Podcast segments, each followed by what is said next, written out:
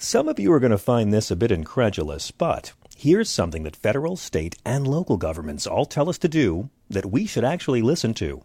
Eat more fruits and vegetables. You've heard about the health benefits of increasing plant based nutrients into your diet, but how can you easily consume all the fruits and veggies needed?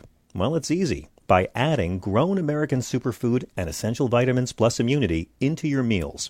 Grown American Superfood and Essential Vitamins Plus Immunity is a power blend that has 31 fruits and vegetables in every scoop. Organic vegetables, super greens, super fruits, and super sprouts. It is fortified with essential vitamins plus an immunity boost. And right now, you can get a free two-week supply of Grown American Superfood and Essential Vitamins Plus Immunity by just paying $8.95 for the shipping and handling. And not only that, you'll also get a free frother to quickly whip up your healthy and nutritious Grown American drink. Go to grownamericansuperfood.com forward slash John and order today. Worried about letting someone else pick out the perfect avocado for your perfect Impress Them on the Third Date guacamole? Well, good thing Instacart shoppers are as picky as you are. They find ripe avocados like it's their guac on the line. They are milk expiration date detectives. They bag eggs like the 12 precious pieces of cargo they are. So let Instacart shoppers overthink your groceries so that you can overthink what you'll wear on that third date. Download the Instacart app today to get free delivery on your first three orders while supplies last. Minimum $10 per order. Additional terms apply. This is the John Fugelsang Podcast.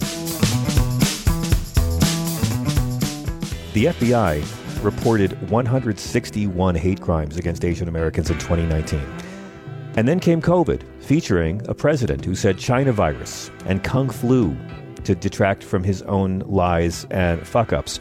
So the next year, they went up from 161 hate crimes against Asians reported to 279. Anti Asian hate crimes increased more than 73% in 2020, according to the FBI. Um, and they've compiled data by the Center for the Study of Hate and Extremism. And it shows that anti Asian hate crime then increased 339% into 2021 exponentially every year, especially New York, San Francisco, and LA, surpassing the record numbers they set in 2020. New York had a really drastic rise from 30 to 133 anti Asian hate crimes. That's a 343% increase. San Francisco, LA had it too. And this week alone, family and friends gathered in Prospect Park to honor Christina Yuna Lee, who was murdered in her home in Lower Manhattan just a couple of months ago.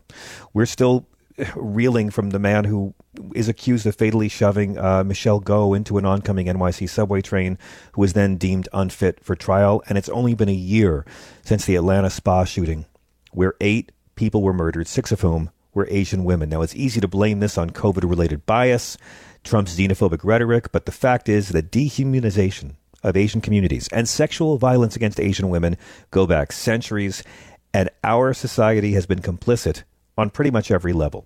So I was so excited to read Panthea Lee's amazing cover story in The Nation. It's called Sex, Death, and Empire The Roots of Violence Against Asian Women. And it traces a line from our earliest American empire in the Philippines to Japan, Korea, Vietnam, to the anti Asian violence at home, and how it has always been permitted, condoned, and sometimes encouraged. This is one of the most powerful pieces I've read all year. It's on the cover of the uh, May 9th 2022 edition of The Nation. You have to read it. It is a great pleasure to welcome Panthea Lee to the show. Hello.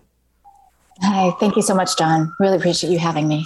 I really appreciate your piece. I, I sat down to read it and I thought, well, I'm going to know everything in this piece. I know about these murders. I cover this on the show all the time. I talk with journalists mm-hmm. about anti Asian hatred and, and how these numbers went up. And I'll be honest, I even knew a bit about the deplorable history of our military in Japan, in the Philippines, but nothing mm. prepared me for not just how political your piece is, but how deeply personal this piece is as well. Can you tell me what it was that inspired you to write such a piece? Because it's I love the nation, but it's rare I read anything that is as as deeply personal um, and yet uh, as scorchingly political and historical. Mm. Thank you for reading it. Um, yeah, you know, I think you gave us all the stats, and I think that the rise of anti-Asian hate crimes, obviously um, through the pandemic, really shook me um, at a really deep level. And I think so much of it, you know, at first it was, I was really reeling from the fact that so many of these uh, attacks were against our elders. I feel like in every culture, we know you don't touch the elders. Um, yeah, gangs yeah. know not to, you know, mess with old people.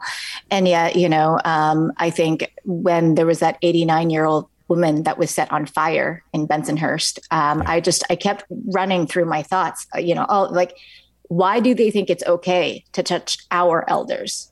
Why is that? And I think for me, you know, it, I, I just kept coming around sort of different theories, and all I could really sort of come back to was the fact that to justify all the US led wars in Asia, we had to dehumanize um, Asians and Asian folks in particular to be able to um, enable that amount of killing, that amount of hatred.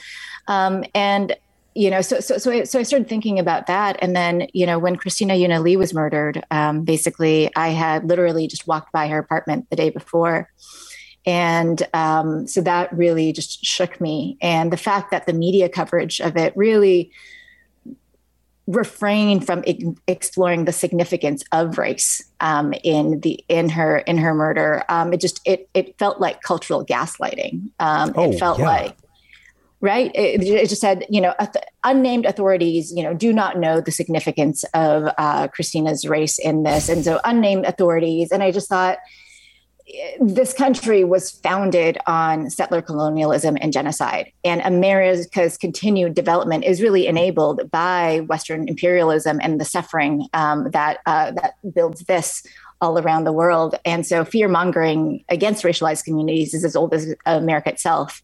Um, but, you know, and then I think yellow peril in particular, though, is not something that we talk a lot about, right? I, as you said, everyone was blaming it on Trump on his xenophobic rhetoric. Um, and we were having pretty ahistorical conversations around it. You know, right. the reality is yellow peril um, started uh, Kaiser Wilhelm II, late 19th century. Germany really used this to encourage European empires to invade um, and colonize China. Um, and my reading of it is because that there was a fear of um, almost like you know the the amount of uh, the amount of people in Asia sort of coming to colonize and enslave them as they had done yeah. to um, Africans, and so this fear of the yellow races overtaking the white races is it is it is a very long legacy and is something we see the echoes and the descendants of that in the great replacement theory that white supremacist shooters are using today. So there's a lot of it that i was trying to work through it's as prevalent as the model minority myth, which um, we don't need to get into. But I, I think Donald Trump does get some particular credit for giving permission for people mm. to engage to indulge yep. in this. I think he he gave a lot of people permission to indulge in their worst parts of their id. But to your point yep. about media gaslighting, I was really shocked. You lay it out in this piece. I mean, Christina Lee's murder. CNN, it's not clear whether Lee's race or ethnicity played a role in the attack. New York mm. Times, the authorities have not determined that Ms. Lee was targeted because of her ethnicity. I mean, you, you point out that as a journalist, you understand why the media are reluctant to go beyond what police say, but when everyone knows that race did have a role in it, yeah, mm. it can totally feel like cultural gaslighting. Like mm. they'll they'll say on day one that race had a role in the murders in Buffalo, but why right. are they holding back here? Right. Um, yeah, I think it was it was really. Uh, I think there's a lot of pain that I had to sort of excavate um, and get through. And also, I think um, on calls and in gatherings with other Asian women, um, it was really painful. You know, women would say, well, she did everything right. She didn't take the subway. She took a car home. Um, at the at the time, you know, uh, we were. I remember being on a call, and it was around Valentine's Day, so women were sharing the coupon code V Day fifteen, mm-hmm. um, for uh, 15% off Birdie, a personal safety alarm. And I just thought, given the long legacy of institutional and state sanctioned violence that we have seen, surely we should not be expected to look for individual solutions for our safety. But because we're not having a cultural conversation around the long legacies of military and institutionalized um, violence, you know, supported by Hollywood and supported by the entertainment industry, because we're not having that conversation, we're then not also talking about institutional responses and exactly. policy responses and leaving women and communities to fend for themselves. is it true that from March of 2020 to December of 2021, you know, the first real year of COVID, is it true that, that hate incidents against Asian American and Pacific Islander women were double the hate incidents reported against AAPI men? Uh, yes, they were almost exactly double, um, and um, and we also think that those figures are underreported. There's obviously a lot of different sort of barriers and cultural norms around who reports and whatnot. So those are the figures that we have from Stop AAPI Hate. Um, your piece in the nation's astonishing because I, I it, it resonated with me personally. When I was um, in college, my girlfriend was Filipina, mm-hmm. um, and she worked in the college radio station, and uh, and we were together for a couple of years. And um, when my best friends came back from the Marine Corps, they used an expression I had never heard before in relation to the woman I was dating, known as LBFMs. I had mm-hmm. never in my life heard it and uh, and I heard it from a Marine. So imagine my shock and recollection in reading your piece in the Nation to hmm. learn mm. that that phrase can be traced back over a hundred years to the Philippine American War. Yeah. This piece of yours is not just about the threat that Asian women face today. It's about the incredible historical precedent and historical permission that has been given to men to abuse and sexually mistreat Asian American Asian women uh, and Pacific Islander women as well. Yeah, um, yeah. Uh, little brown fucking machines powered by rice um, is the phrase that traces back to um, the Philippine American War, and I'm not sure if everyone's familiar with this history, but basically, uh, the war devastated the country. And the US military then created a system of officially managed sex work taking yeah. advantage of women who were now economically desperate, needed new forms of economic survival, and justifying it as a matter of military and imperial necessity. And so the thinking was that GIs, you know, these sexually aggressive men, would need a sexual outlet in the military theater. So we need to get that set up for them. And we need to manage and inspect women so they don't get sick. So the US government basically said this is a practical matter of manpower and of empire. We need our men healthy and able to fight. And so we are going to recruit women, test them for disease, tag them like pets, reinforcing their status as less than human. And this less than humanness continues. Um, by the end of US colonization in the Philippines, about 50 years later, this ideology had spread across Asia, laying the foundation for the region's infamous sex entertainment and trafficking industry. So LBFM now um, you see it on t-shirts yeah. on bags in um, tourist areas particularly military tourist areas um, in southeast asia it just it stunned me that the first time i'd ever heard this term was from a marine mm-hmm. and yeah. and i was a teenager when i learned it and th- that war lasted several years it devastated the philippines and it's barely taught in this country yeah. But what happened to Filipino women is never taught in this country. No. Um, I interviewed a filmmaker and cultural scholar, um, Dr. Celine Parreñas Shimizu, who wrote an incredible book called The Hypersexuality of Race, um, where she interrogates these uh, these cultural stereotypes and where they come from, and looks at the history. You know, it's a collection of essays, but there's some really um, difficult essays to read as an Asian woman around the history of pornography in this country, right. um, around how Asian women have been portrayed, um, and then looking at again the. I think a lot. I trace a lot of the history back to um, uh, the U.S. military, but that has been reinforced in Hollywood um, through culture, uh, Full Metal Jackets, Stanley Kubrick's film, um, uh, rap mm-hmm. songs, uh, books, our musicals, Miss Saigon, or theater. Um, it, it, it's sort of this the two reinforce themselves to the point where these are the cultural waters that we swim in. Um, I think Asian women I know will uh, sometimes roll their eyes at you know yellow fever, um, the yeah. Preference some men have for uh, for Asian women because it feels they they they feel powerless in in the face of like what to even sort of do about that. There's this long history of misogyny and um, racialized uh, exploitation that feels impossible to fight against. And so in the piece, I also talk about um, an Instagram account that actually catalogs um, a lot of instances of yellow fever. Yeah, this presumed subservience that has been fetishized by so many mediocre men. Um, uh, you know, the Kubrick film was to show the horrors that our war had wreaked on Vietnamese society. And mm-hmm. this one line from this tragic character of a teenage prostitute wound up just being turned into a joke for pop songs. But I, I, will tell you, I had heard in the past of uh, the Japanese comfort stations. Mm-hmm. Um, I didn't know that they had really taken some inspiration from that, from what America did in the Philippines. And I didn't really know how culpable America was with the comfort mm. stations. For those who, who don't know, can you explain the sexual conscription of women? Yeah. I mean, and just uh, to be fair. Um, the U.S. also uh, took its playbook from the British and the Spanish. Yes, like you're right. You know, this is this is a feature of empire. Um, this is what Western empire does. Um, and so, basically, what happened is.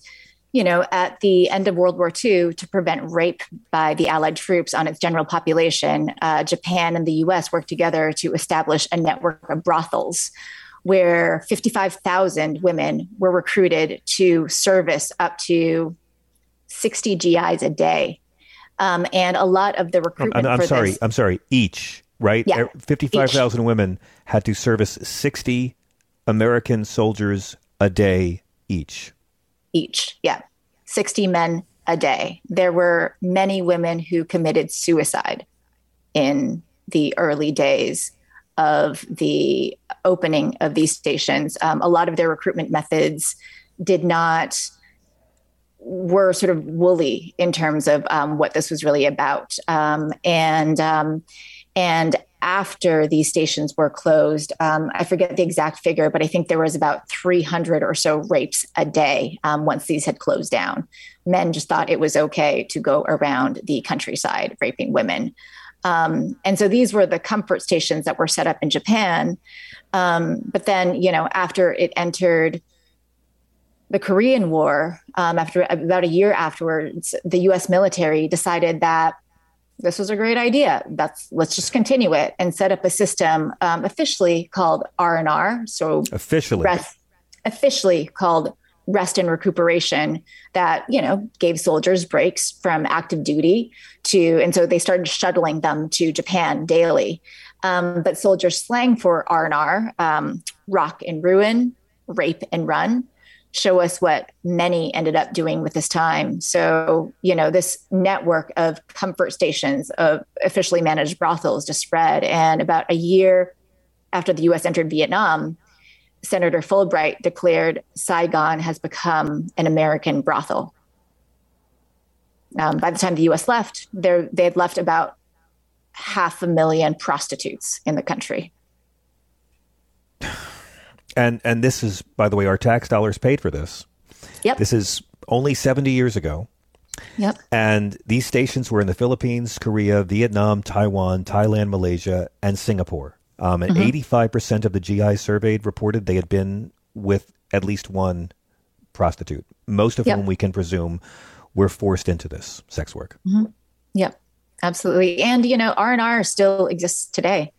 Um, UN agencies, you know, give folks break from uh, hardship stations, international NGOs. Um, I have worked for some of these. Um, the British Australian militaries still give soldiers r&r and i think i, I was you know poking around reddit forums. Um, i was trying to see you know what folks and there's still active reddit threads around what you do. And to be fair not I, am not by any means implying that everybody uses their r&r time for sex tourism.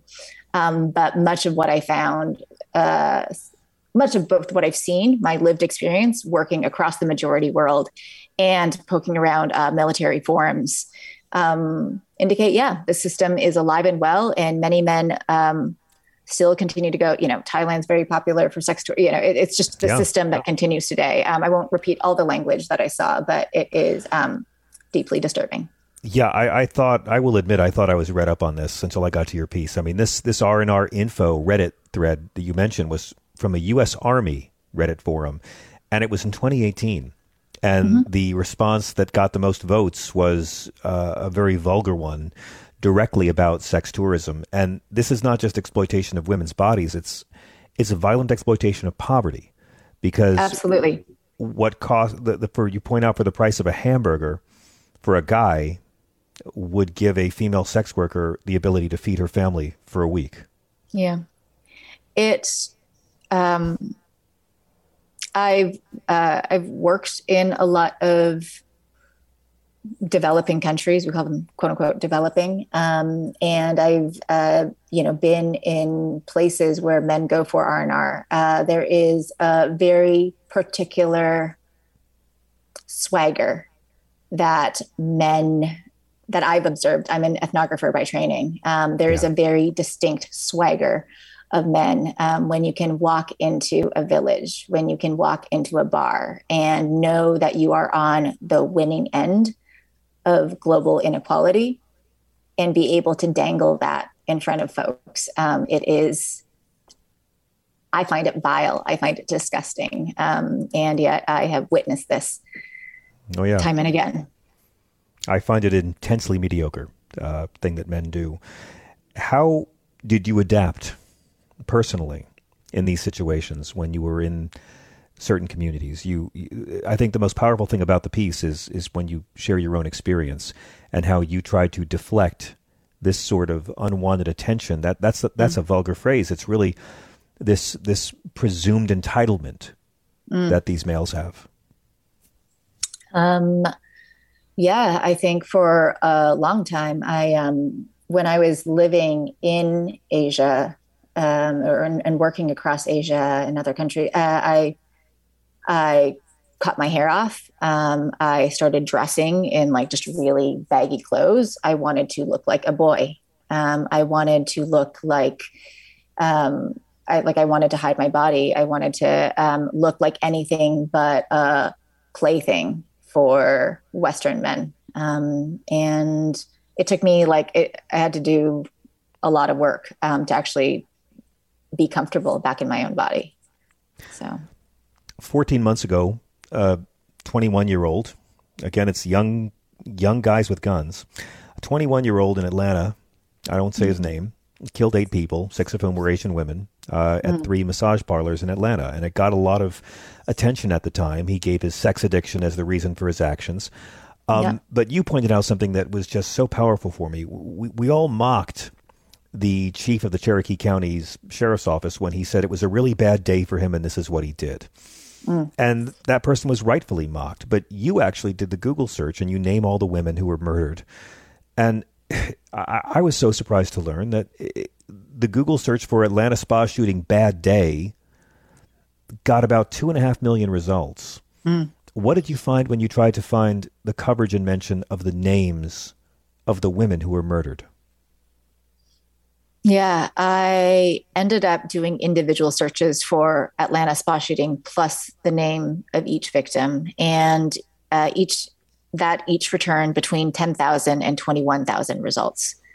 So what I ended up doing was trying to like I was I, I couldn't even comprehend that first of all. Like the fact that you know we had a field day. Like everyone was like mocking sort of bad day and understandably how flip that was. But I just thought surely surely like the collective weight of these women's lives is worth more than the commentary that we had about his bad day and granted yeah. this was only english language media but once i added it up um, six of their lives in aggregate um, noting that many articles would repeat all their names. So this is a bad, you know, so this is actually under reporting it. But six of their lives in terms of Google results um, were worth about 3.7% of the discussion that we devoted to the shooter's bad day.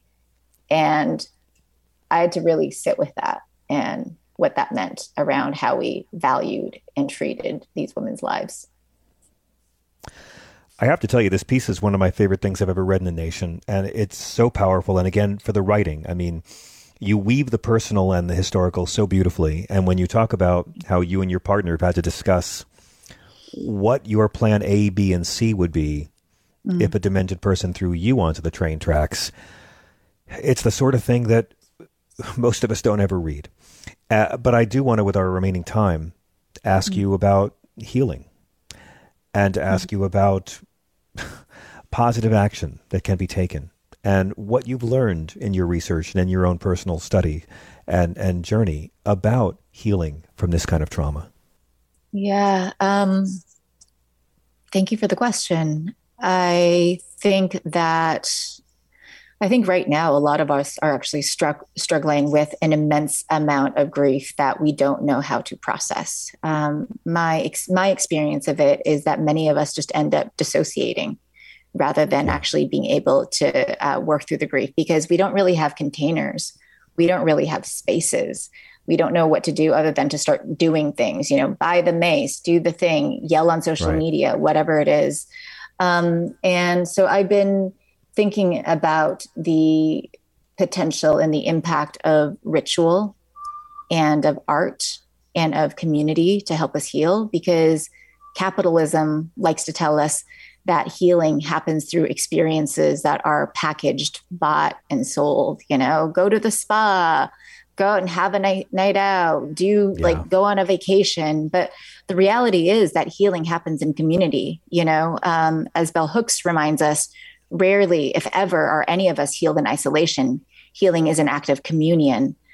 And so I've been, um, I work, I, I, I, do work in movement spaces as, as a mediator, as a facilitator. Um, and there's so much unaddressed trauma that I think we're throwing at one another. And so I've been really committing to thinking about both how to create spaces and how to find spaces for us to come together uh, to be able to heal. Um, and there I want to lift up um, a really incredible show that actually just opened at the Lincoln Center, um, which I have feelings about, but it's at the Lincoln Center and it's by a Thai Indonesian American artist named Amanda Phingbodhipakkiya, whose work has been really a symbol of Asian resilience and resistance over the last two years. And they're a set of four rituals that are inspired by uh, Thai healing traditions and I've had the honor of being able to host. Um, she's been hosting these rituals, and I've had the honor of hosting a community conversation there on grief.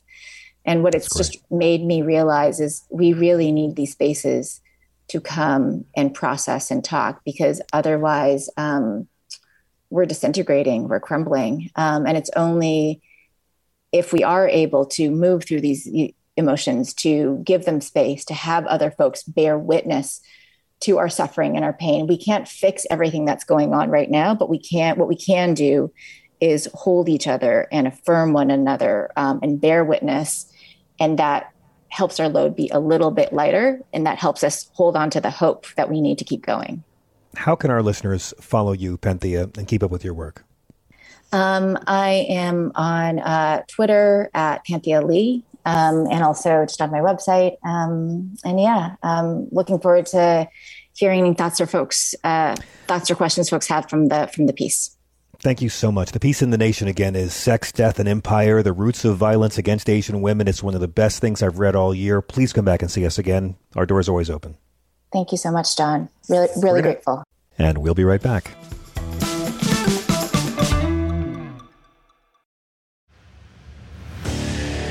What makes a life a good one? Is it the adventure you have? Or the friends you find along the way?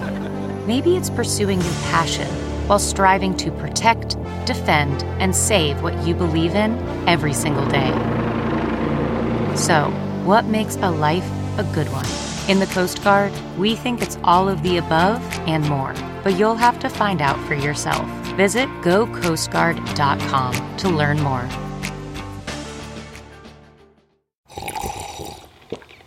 That's not just the sound of that first sip of Morning Joe. It's the sound of someone shopping for a car on Carvana from the comfort of home. That's a good blend. It's time to take it easy, like answering some easy questions to get pre qualified for a car in minutes. Talk about starting the morning right. Just like customizing your terms so your car fits your budget. Mm-mm-mm. Visit Carvana.com or download the app to experience car shopping the way it should be convenient, comfortable. Ah.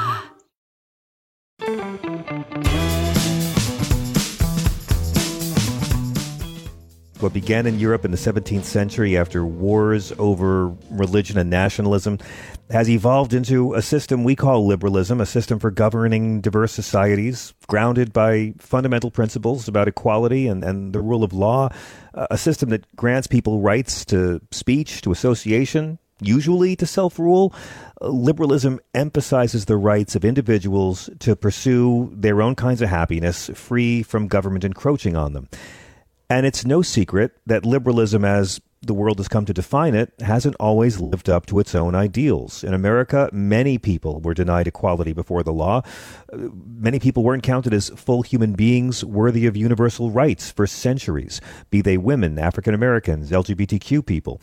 Now, in recent years, neoliberals have made a new kind of cult out of their version of economic freedom. The Electoral College has proven to show how undemocratic we can be, and authoritarianism is on the rise around the globe, including here presenting peril to freedoms and democracy. Francis Fukuyama is one of our foremost experts on political science, economics, and public policy. He is the Olivier Nomellini Senior Fellow at Stanford University. He's previously taught uh, at Johns Hopkins University and George Mason University. He is, of course, the author of America at the Crossroads uh, Identity, Political Order, and Political Decay. Um, his new book, however, is something that I wish every conservative and liberal, whatever those words mean, could own. It is liberalism and its discontents, and it defends liberalism as a doctrine to show why it's worth fighting for, how it leads to a better way of life, what the threats to it are, and how we got here. It is a great pleasure to welcome Professor Francis Fukuyama to the show. Hello, sir. Hi, thank you very much for having me. Thank you so much. I, I, must begin with a question I know you are asked constantly, I'm sure, on this book tour. If you can give us the definition of what you mean by liberalism, because in America, we have to do this. In America, it's a euphemism for the left. In Europe, it's a euphemism for the center right. H- how do you define the term, sir? Well, I don't use either of those definitions. Uh, to me, liberalism is uh, uh, a means of limiting the power of the state through a rule of law and through constitutional checks and balances. Uh, it's a doctrine that basically believes that all human beings under the skin are moral creatures that have uh, the right to, you know, make their own decisions about life. And it is law that protects the rights of those individuals, as you uh, as you indicated.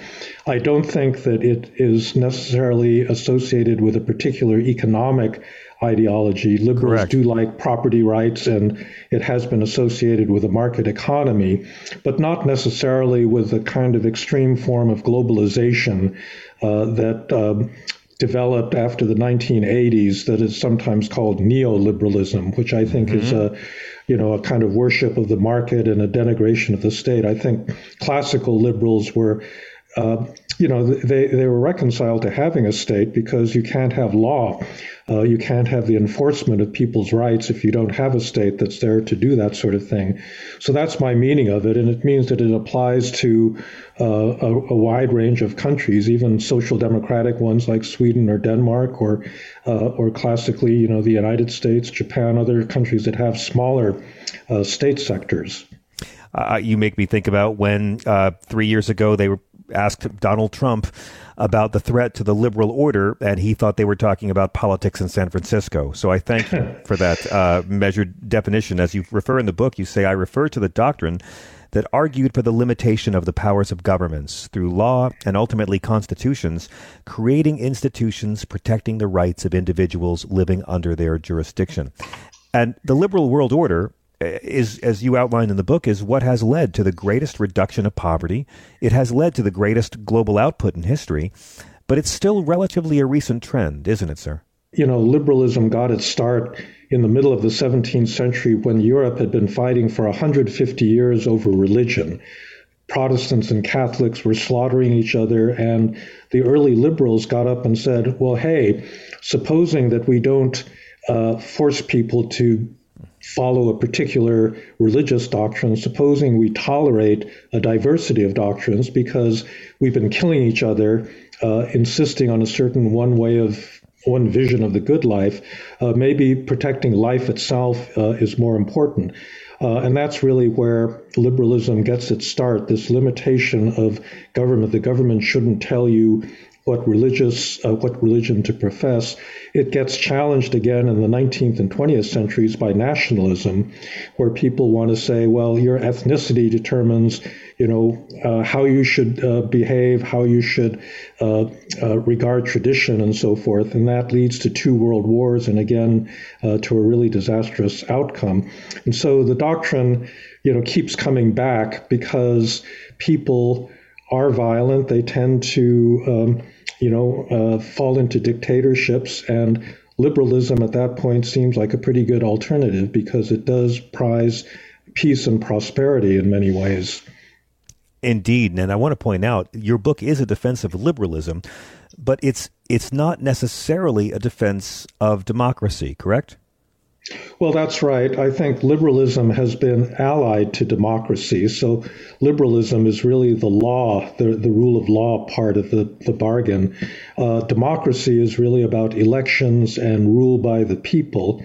Uh, the two tend to go together because one of the rights that we want protected is our right to participate and have a share in self government. But we do have regimes that are liberal and not democratic. So that would be, you know, maybe Singapore that doesn't really right. hold free and fair elections, but they've got a pretty decent rule of law. But you can also have illiberal democracies. So right. Mr. Orban in Hungary says that that's what he's trying to create. He's legitimately elected, but he's not going to respect limits on his power. You know, not the courts, not the press, uh, not any of the uh, checks and balances that should exist in a real liberal regime. Uh, so the two can be split uh, in, in in different ways. In the book, you you go through three basic reasons why liberalism is good, and you outline them as the pragmatic, the moral, and the economic. And I wonder if you could briefly unpack that for us, sir. The pragmatic part I've talked about already, that liberalism is fundamentally a means of governing diverse societies. You know, back in the 17th century, that diversity was religious. In the early 20th century, it was based on national identity. Um, there are many ways in which people can disagree with each other and fight one another. And in a liberal society, you basically agree to tolerate people that are different from uh, from yourself, and so it's a it's a way of keeping the peace.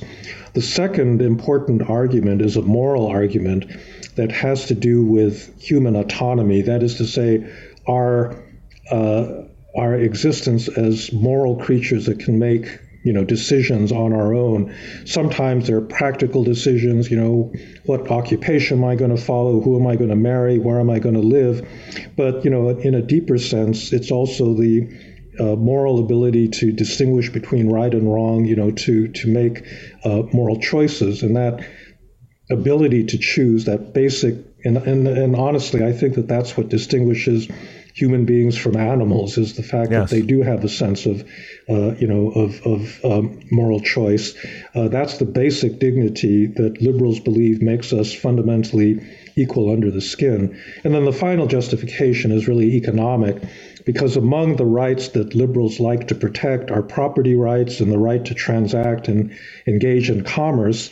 And for that reason, liberal societies have always been uh, the richest and the fastest growing and the most prosperous in yes. history. And I would say even even China, you know, when it started to reform its system, it actually incorporated certain liberal ideas so that, for example, instead of collective farms in 1978 uh, they started this household responsibility system where peasants were allowed to keep uh, the surplus that they had produced on their little uh, on their little farms, and that was a huge incentive. And you know, within four years, the output, the agricultural output of China, doubled, uh, which is a testimony, you know, to the importance of incentives. And so, in that respect, you know, China was following a liberal policy of protecting uh, people's property rights, and that's why uh, you know, they t- they tend to be very prosperous societies as well as free ones in a in a moral sense. Yes, I wonder uh, how Emperor for Life Xi regards that choice in 1978 today.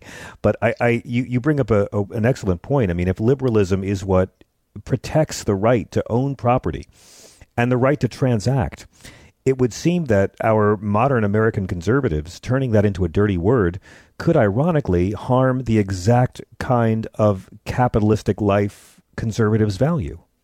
Well, that's right. I think what you're seeing is this big shift in uh, a lot of conservative politicians, you know, in, in the days of Ronald Reagan, they were very pro free market, pro property rights. But now you're having this cultural fight that's being picked, you know, between, for example, Governor DeSantis and Disney, where the government now wants to insert itself into some of these cultural battles and tell uh, corporations what to do, take away their tax privileges and this sort of thing. And so there's been a really big shift in, you know, uh, conservative understandings of the proper role of the state.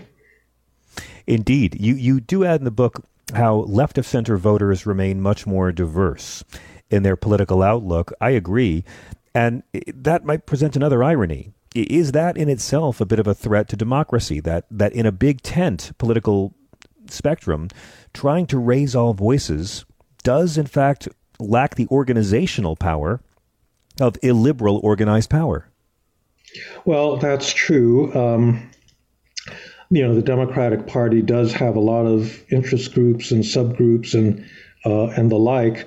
Uh, I think that there's a kind of deeper problem with that diversity because some of it, you know, ends up being not very liberal in the end because it kind of uh, asserts, you know, the importance of group rights and the fact that we need to recognize people as members of groups rather than as individuals who have accomplished things as uh, as individuals, and that becomes a source of tension, you know, I think within the more progressive camp, do we simply regard people, you know, uh, in a colorblind way, or do we look at their race or ethnicity or gender uh, before we consider them uh, as individuals? And that's a, you know, tension that's that's I think led to a lot of uh, hard feelings, you know, in in in the culture wars.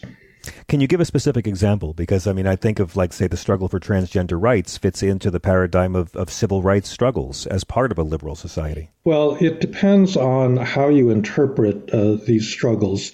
I would say that transgender rights, you know, the rights of gays and lesbians, followed on the civil rights uh, movement as a liberal cause, basically. You were mobilizing um, marginalized groups, and in a democracy, that's what you have to do. You got to get people aware of their uh, the fact that they're being uh, uh, their rights are being taken away, and they mobilize and they push for uh, equality, uh, a liberal equality where they're treated just the same as everybody else. I think that you know, in certain progressive circles, that's evolved into something different where they attack the idea of individualism and they say that it's actually our group identities that are the most important, you know, the most essential thing about us. And therefore, you know, when you're distributing resources or giving out jobs or, you know, um, uh, establishing preferences, that's the thing you ought to pay attention to and not so much the, um, uh, you know the the, the accomplishments uh, of an individual or the individual's character, and that's the point at which identity politics ceases being a liberal uh, doctrine and, and and turns a little bit illiberal. Uh, plus, you know there is a there's a lot of intolerance on both sides of the spectrum uh, that immediately, you know, uh, violates uh, other liberal principles about freedom of speech and about due process and the like. 30 years ago, in the fall of the Soviet Union, when you famously wrote your acclaimed The End of History and The Last Man, uh, you argued that liberal democracy was essentially the end point of mankind's ideological evolution. And as I'm reading your new book, as Russian troops are massacring Ukraine, uh, it makes the work feel very urgent and timely. You remind us that Vladimir Putin has declared liberal democracy obsolete. That's not really an uncommon opinion, is it, even in liberal democracies? Well, unfortunately, uh, liberalism has been attacked from both the right and the left. Uh, you have populist politicians, you know, Modi in India, Orban in Hungary, Donald Trump in the United States, that really don't like the liberal constraints on executive power. And that's part of the reason that a lot of those individuals admire Putin because Putin really is a single dictator that doesn't have to worry about checks and balances or the legal constraints uh, and, and the like. Uh, but I think you know there's also unhappiness on the left because liberalism, being rule based and very procedural, tends to also be very slow. Indeed. And it means that you know when you want to have uh, you know let's say you want to put in place a health care, uh, a set of protections for health care, or you want to you know, take care of children with a tax credit or something. You've got to deal with the Congress where you can't get a majority. And, you know, that's very, very frustrating because it means that people are going to have to wait longer uh, for the kind of social justice that they, that, that they think is, is right. I, I do believe your stated opinion 30 years ago that, that liberal democracy is the best kind of system we can hope to evolve into that we know of. But just as this progress is inevitable, is not this backsliding inevitable as well?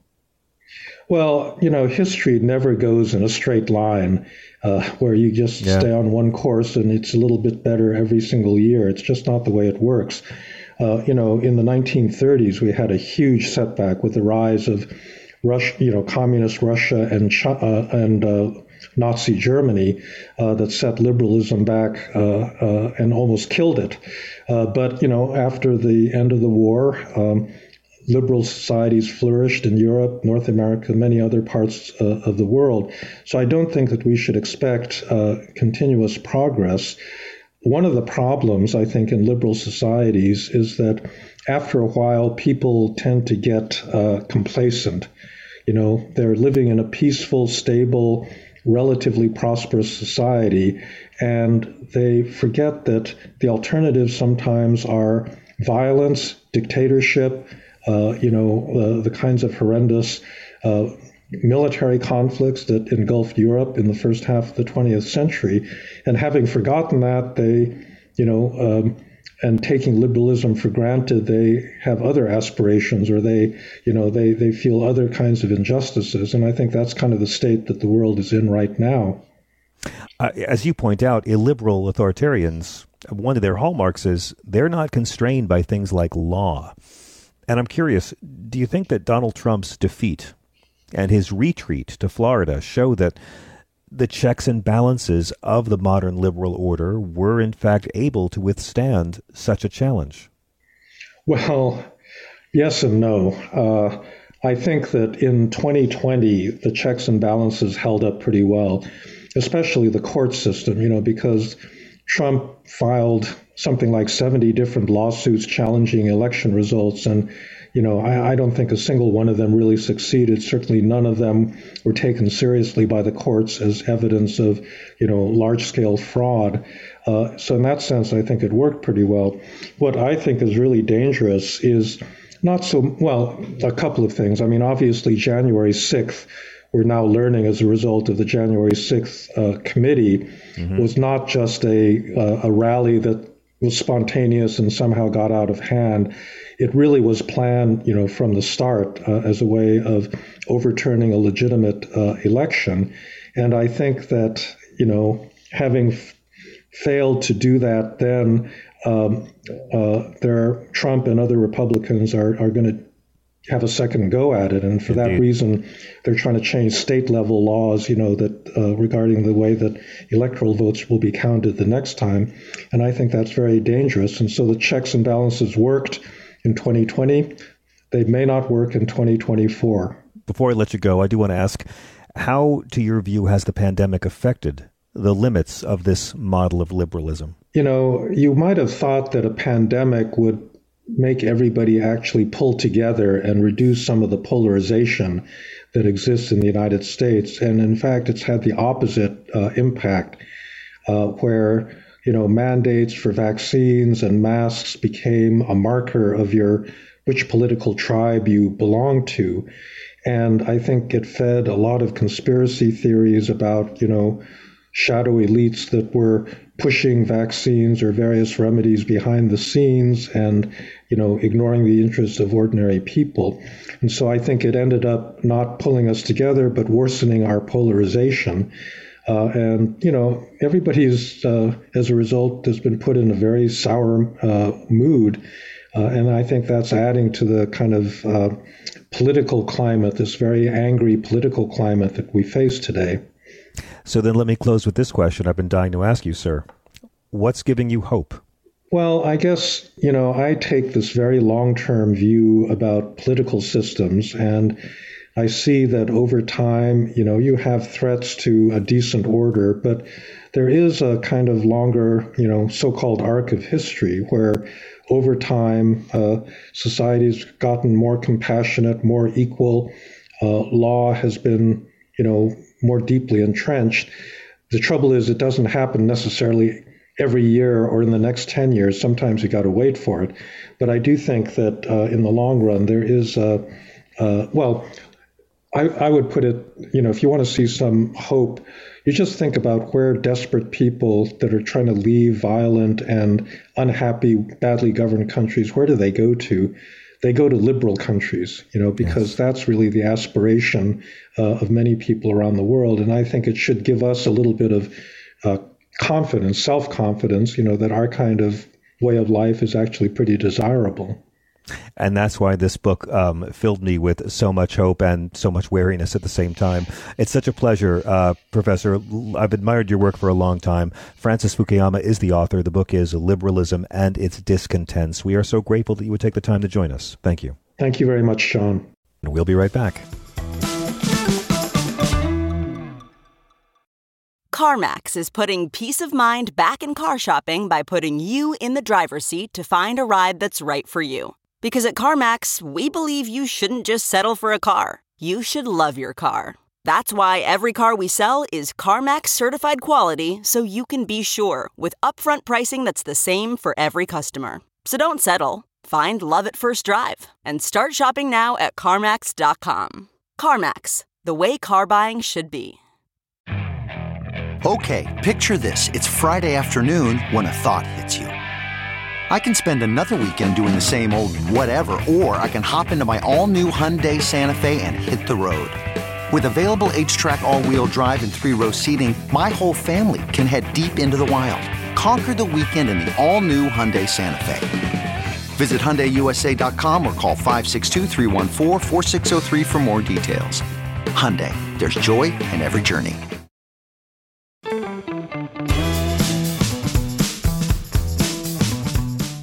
Let's get to your calls before uh, the next break. We'll be taking your calls all the way up until uh, midnight on the East Coast. So if we don't get to you now, I promise we'll get to you soon. Richard in Seattle, thank you. Hey, John. Thanks for hi. taking my call. Thank you. Well, early, yeah, hi. Earlier, I was listening to Hannity and friends talk about ah. how there how there are good people on both sides of mass murder. Yeah. well, all and that I mental illness you know, and I decided I had to call John and vent and and offer a solution. Okay. For this, for the gun violence, and what we're going to do, it, what we could do, is we could take Republican logic and shove it up their ass. Okay. Nice. Alito has said, and we all know what he said, or what he's written here in the last week or two, that if it's not written in the Constitution, it's not your constitutional right. Yep. Nowhere in the Constitution does it say it's your right to buy and sell guns, rifles, or ammunition. True. So that's what we do. We banned the sell and buying of guns and ammunition for 60 years, three generations. That's the only way out of this mess. And again, if you take a look at the, the Republican logic, they say that hey, gun legislation and tweaking these things, they're just, they don't work. And admittedly, they're probably just band aids. They work a little bit, but it isn't a solution. Banning guns and the sale of guns, I mean, uh, just banning the sale of guns and ammunition for 60 years, it doesn't touch the Second Amendment. Right. They can have their gun. Right, and then but after I think 20, I think I, years, but but but but this is planet Earth, and we both know that this would never pass. Like I love the idea in theory. Um, I love Chris Rock's idea of just making every bullet cost a thousand dollars a piece and making the bullets too expensive. Sure, you know. I, but I'm like, what what conceivably could we do? I mean, the filibuster kind of guarantees that nothing is going to come from our leaders. I mean, nothing unless we can find ways to creatively blackmail them all we're stuck with this. There will be more of these shootings well, because we as a culture, we yeah. white people, white people, conservative white people who send these senators who are, represent a minority of the country. But these white people have decided that school massacres are acceptable. Yeah. Well, they they have, Sean Hannity. Sean Hannity has decided that these that school massacres are acceptable. I don't even. I'm sorry, I brought that look, in the real world, if we're going to talk about the real world, I think it all comes down to campaign finance reform. I agree with you. Get those lobbies out of there. That's probably the first step that will lead eventually. But I really like banning the sell of this stuff and using Alito's horseshit and throwing it back in his face. Look, I like that too. I like the idea of, um, you know, of registering every single gun in a country that's sold like it's guns. I don't think we need to confiscate Sure. anything, but I, it would be nice to know where all the guns are. And look, I would even support selling AR-15 still if everyone who bought one had to sign an affidavit and get three friends or three other people to sign the affidavit saying that if the gun was ever committed in a crime for any reason by anybody, that all four of those people who signed it would be mm-hmm. legally held responsible for the crime. You get people to take responsibility when you buy one of these things, and it'll happen. The problem Well, is might. that if their name there's is, no yeah, if their name there's- is on there, if their name's Yeah, but on, on it somewhere. Hey, I have one one more question for you, and, and Sure. I don't know the answer to this, but we all know that Republicans are being bought and paid for. Uh, their their campaigns are being financed by the NRA in a large part or small part, whatever. How many Democrats are in that bag of deplorables? There's a few of them, but not nearly as many. I mean, I've been looking through it, and some Democrats have taken money from the NRA. Harry Reid took a lot of money from the NRA. You know, guns were really big in Nevada. But you look at the rating system, that's what I go by, and Democrats are generally very low rated. I mean, people went after Bernie Sanders for being too pro gun. He had a D rating from the NRA. So that's as good as it gets. So I'm, I'm with you on there. But remember something loving the Second Amendment while hating the NRA is, to me, like loving Jesus and hating Westboro Baptist Church. There are enough moral people in the world. We could make this happen. Thank you so much for the call, Richard. You bet. Have a great night. Thank you. Let me go to Mitch in Kent State. Hi, Mitch. Hey, John. Thank you very much. Uh, I just seen where Don McLean uh, declined. Uh, I don't. know, I guess he was invited to play there at the convention at the NRA. He convention. did, huh? Friend of the show, Don McLean. I'm proud of him. Yep. Uh, just uh, flashed on the screen. Uh, John, have have you ever listened to Jim Rome, uh, Sports Guy in the Morning? Uh, an interesting take this morning, and uh, he said how you know we all you know we you know we're in shock and all when there's man or there's uh, natural disasters and and people die in natural disasters and such. But this is a natural disaster. This is a man-made disaster Yes, it is. so in, in the man's hands, and we're and they're the ones that created this, and it's uh, you know it's on their hands. But uh, it is something that uh, you know, of course, natural disasters you can't control because it's it, it, you know it's all part of uh, you know just part of uh, you know the planet. But uh, yeah. this is something that but this is preventable. This is like climate change. This is a preventable disaster. Exactly. Uh, John also, uh, or DeWine, of course, signed the uh, concealed carry, and it's in, effect here next month here in Ohio. So uh, you know, it's uh, no training, no checks, no problem, and uh, here, here in Ohio now. So uh, Yeah. it's another another. Uh, There you go. I mean, that way. I feel great about Uh, praising Mike. Look, Mike DeWine was responsible for five minutes during COVID 19. You know? Yeah, yeah. He gets credit for Uh, that. John also, uh, you know, the, the people, you know, they they they're all concerned about their their Second Amendment rights. What about the right to go shopping, the right to attend a concert, the right to Exactly. worship, right to go to school? You know, who's angry about Their the- right to life. Their right to Exactly. life. There you. Exactly right. There you go. There You got go. it, man. Thank and, you, Mitch. Uh, God bless George Harrison. Give me love, give me peace on earth today. oh, that was released on this date? In 1973. Look, you outgeeked me once again, Mitch. I appreciate it.